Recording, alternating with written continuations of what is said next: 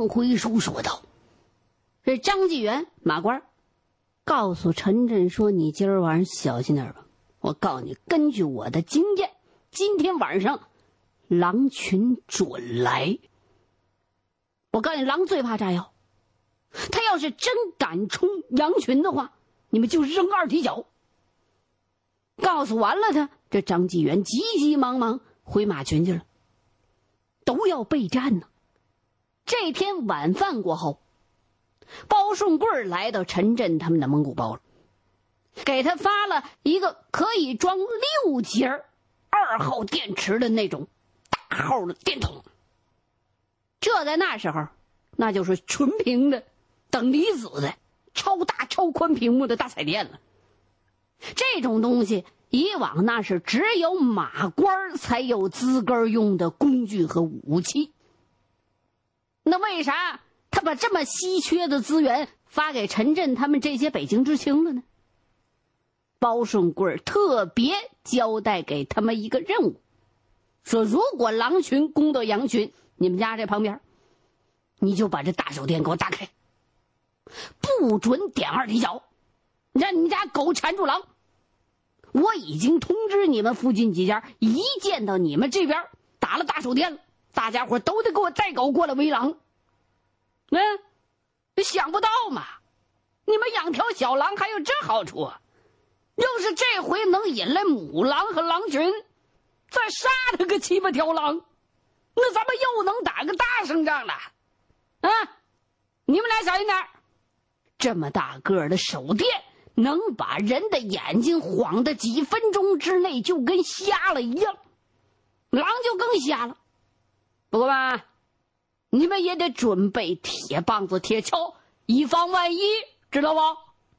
哎，我知道了，我明白。陈震杨克连连答应。看来这回他们这蒙古包成了前锋哨了。包顺贵交代完任务，忙着就到别的蒙古包去布置去。严禁大家伙开枪惊狼、走火伤人伤畜。这场草原上前所未有的以狼诱狼的这种战，虽然这后果难以预料，但是已经给这枯燥的放牧生活增添了许多的刺激。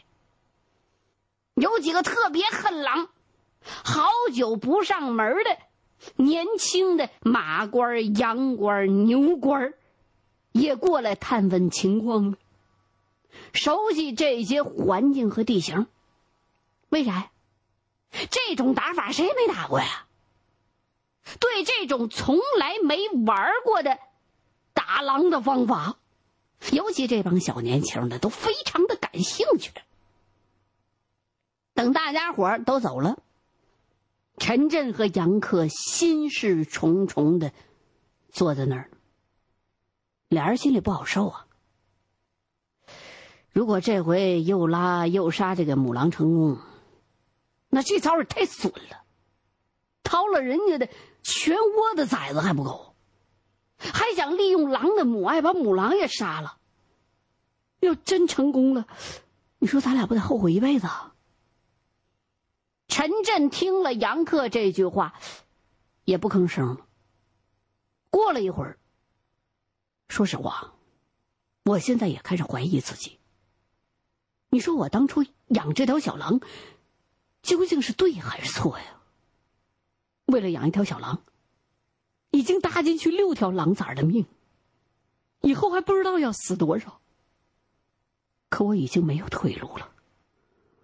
我真想求腾格里告诉那些母狼们，千万别来，再给我一点时间，让我把小狼养大，咱俩一定会亲手把它放回到母狼身边去的。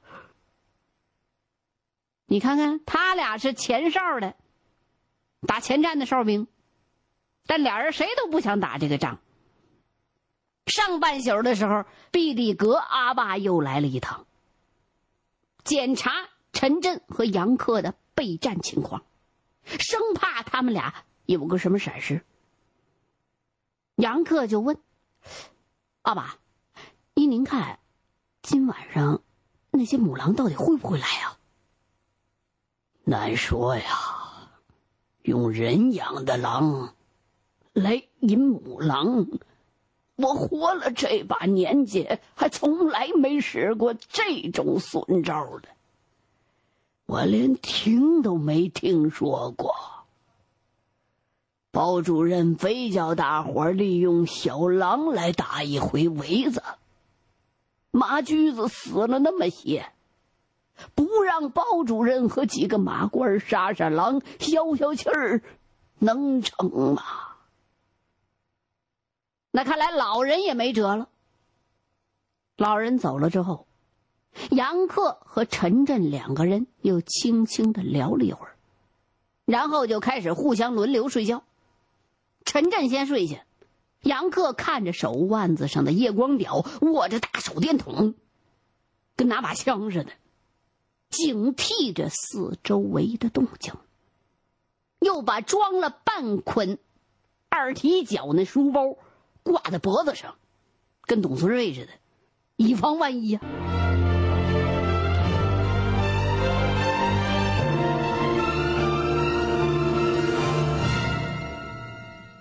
再说吃饱了马驹子肉的小狼，今儿他是主角啊，还什么都不知道呢。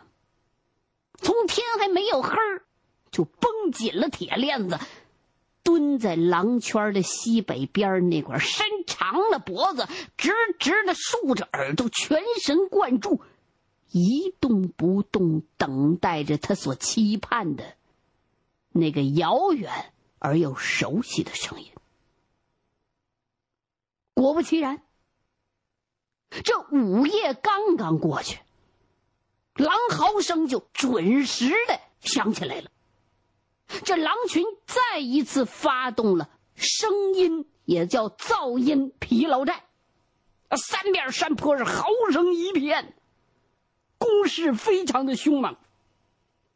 全队的狗早等着了，立刻也是亮开了嗓门，也是狂飞反击，巨大的声浪就扑向狼群，双方都互相往对方的阵地里边扔那超声波炸弹。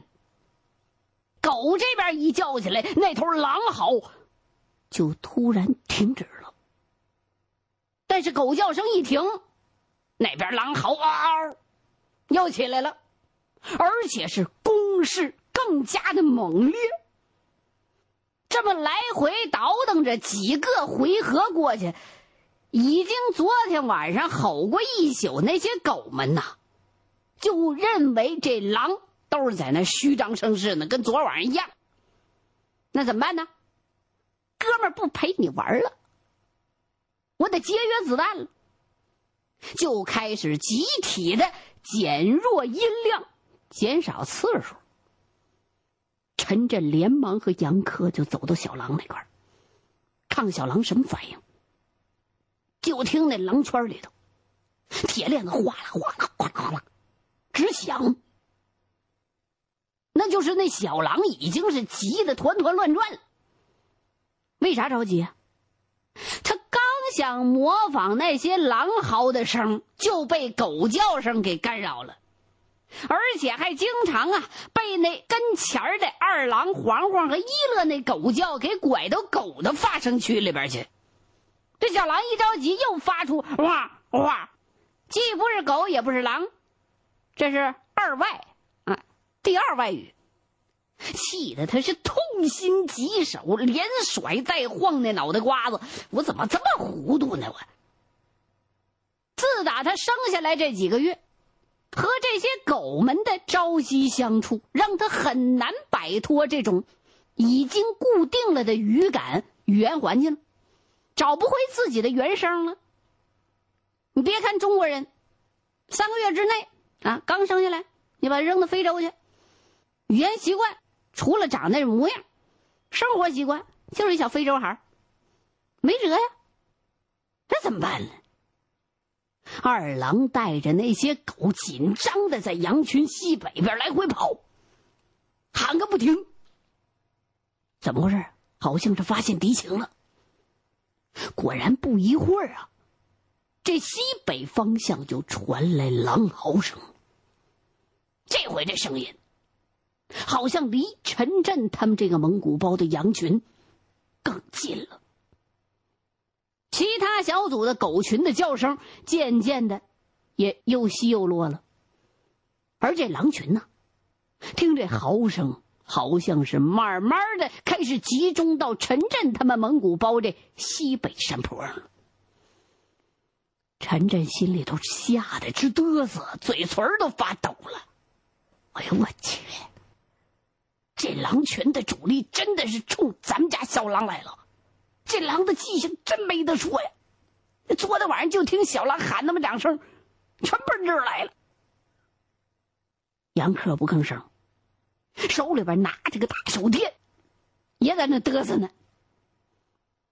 嘚瑟了一会儿，摸摸书包里面那些大人小，没关系，要是狼群集体硬冲，我就管不了那么多了。你打手电报警，我往狼群里边扔个手榴弹。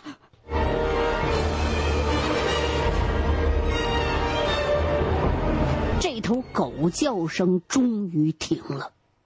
快点的，快蹲下来看，小狼要嚎了。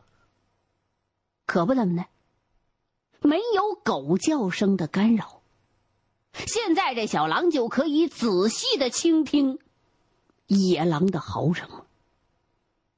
姿势绝对正确，挺直了胸板，竖起了耳朵，闭个嘴，静静的在那儿听。哎，这小家伙特别聪明，再也不张嘴乱学了，先练听力，让自己更多的接受一些声音，然后才学交换。这狼群的嚎声啊，现在全都瞄准了小狼了。小狼也着急啊，北边那头嚎，他就头朝北；西边这边叫唤，他就头朝西。如果这三面一齐叫唤，他就原地乱转。陈震侧耳细听，他发现一个问题：这天夜里边的狼嚎声和前一宿的声音，这个内容明显不一样。前一宿那嚎声比较单一，就是骚扰、威胁、骂阵、叫阵。而今天这晚上，这狼嚎声啊，跟唱歌似的，高一声，低一声，其中似乎有着询问，有着试探，甚至有母狼急切呼儿唤女的意思。好玩啊！陈震听的是浑身发冷啊！为什么？因为他知道，草原上母狼爱崽子护崽子这故事流传的那个太广了。为了教狼崽捕猎，这母狼经常冒险活抓羊羔。为了守护狼洞当中的狼崽子，不惜和猎人拼命。为了狼崽的安全，常常是一宿一宿叼着狼崽转移阵地。为了喂饱小狼，常常把自己吃的肚子几乎要撑破了，然后再把肚子里的食物回到家里之后吐出来喂给小狼。为了狼群家族共同的利益，那些失去了整窝小崽子的母狼啊，就会用自己的奶水去喂养他姊妹或者表姐妹的孩子。这毕里格老人曾经告诉陈震、杨克他们说，很久以前呢，这个鄂伦草原上有个老猎人，曾经见过3条母狼共同奶养一窝狼崽的事儿。母狼的母性非常强。那年春天，他到深山里边去找那狼崽洞，好掏狼崽去。在一面暖坡上就发现3条母狼躺成个半个圆儿，这7、8只狼崽在那喂奶呢。每条母狼肚子旁边都有2、3只狼崽好嘛，是幼儿园、托儿所。于是这老猎人和猎手们就再也不忍心去掏那个窝了。毕里格阿爸说，这蒙古草原的猎手马官啊，掏杀狼崽儿从来他不掏光。那么那些活下来的狼崽儿，干妈和奶妈就多。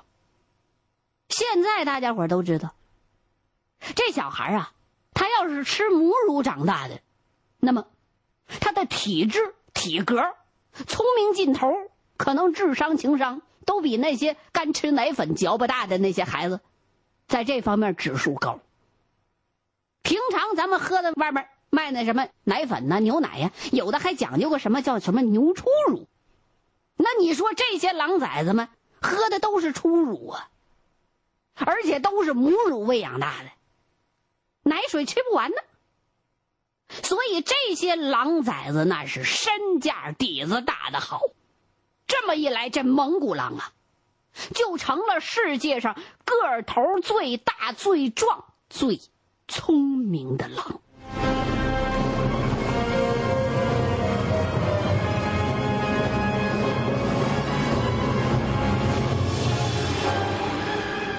这个时候，在春天里头失去狼崽的母狼们，全都悲悲切切，怀着一线希望，跑来认儿子来了。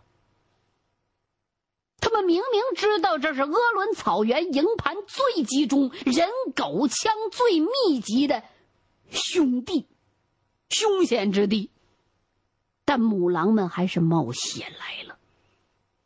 陈震在这一刹那，他真想解开小狼的皮项圈，让小狼和那么多妈、那么多姨妈、那么多姑妈重新团聚。但是他不敢放啊，他担心只要小狼一冲出这营盘的势力范围，那么自个儿家或者是邻居家的大狗马上就会把它当成狼来攻击，那一拥而上就能把它扯碎喽。那他护送不行吗？也不行。他不敢把小狼带到远处黑暗当中去放生，那样他自己就会陷入到疯狂的母狼群里头去。两国交战，来使照杀。小狼似乎对和昨夜不同的声音也非常的敏感，他对三面六方的呼唤声有些不知所措，他听不懂狼话，没睁眼睛呢就跑到外国来了。他听不明白那些奇奇怪怪、变化复杂的狼嚎是什么意思，更不知道应该怎么回应，缺个翻译官。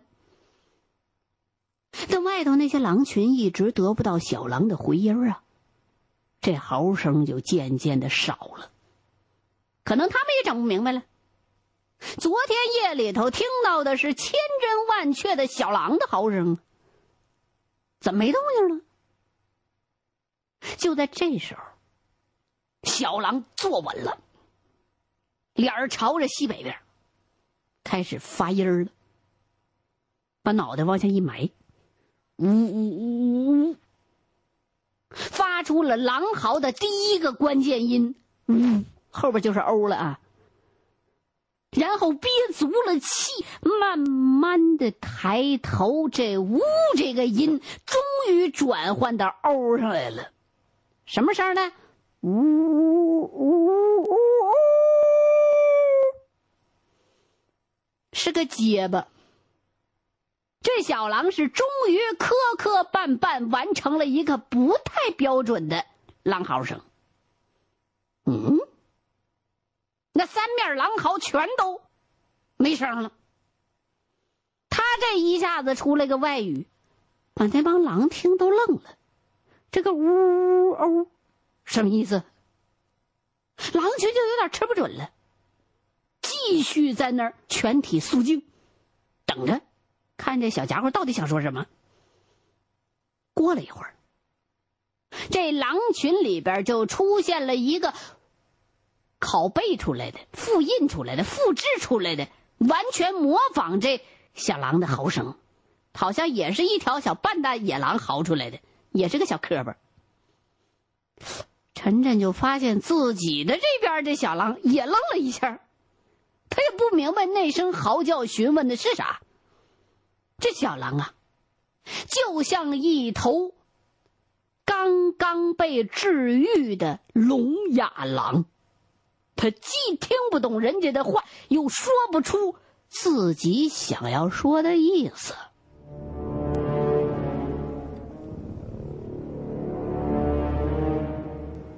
欲知后事如何，欢迎您继续收听现代评书《狼图腾》。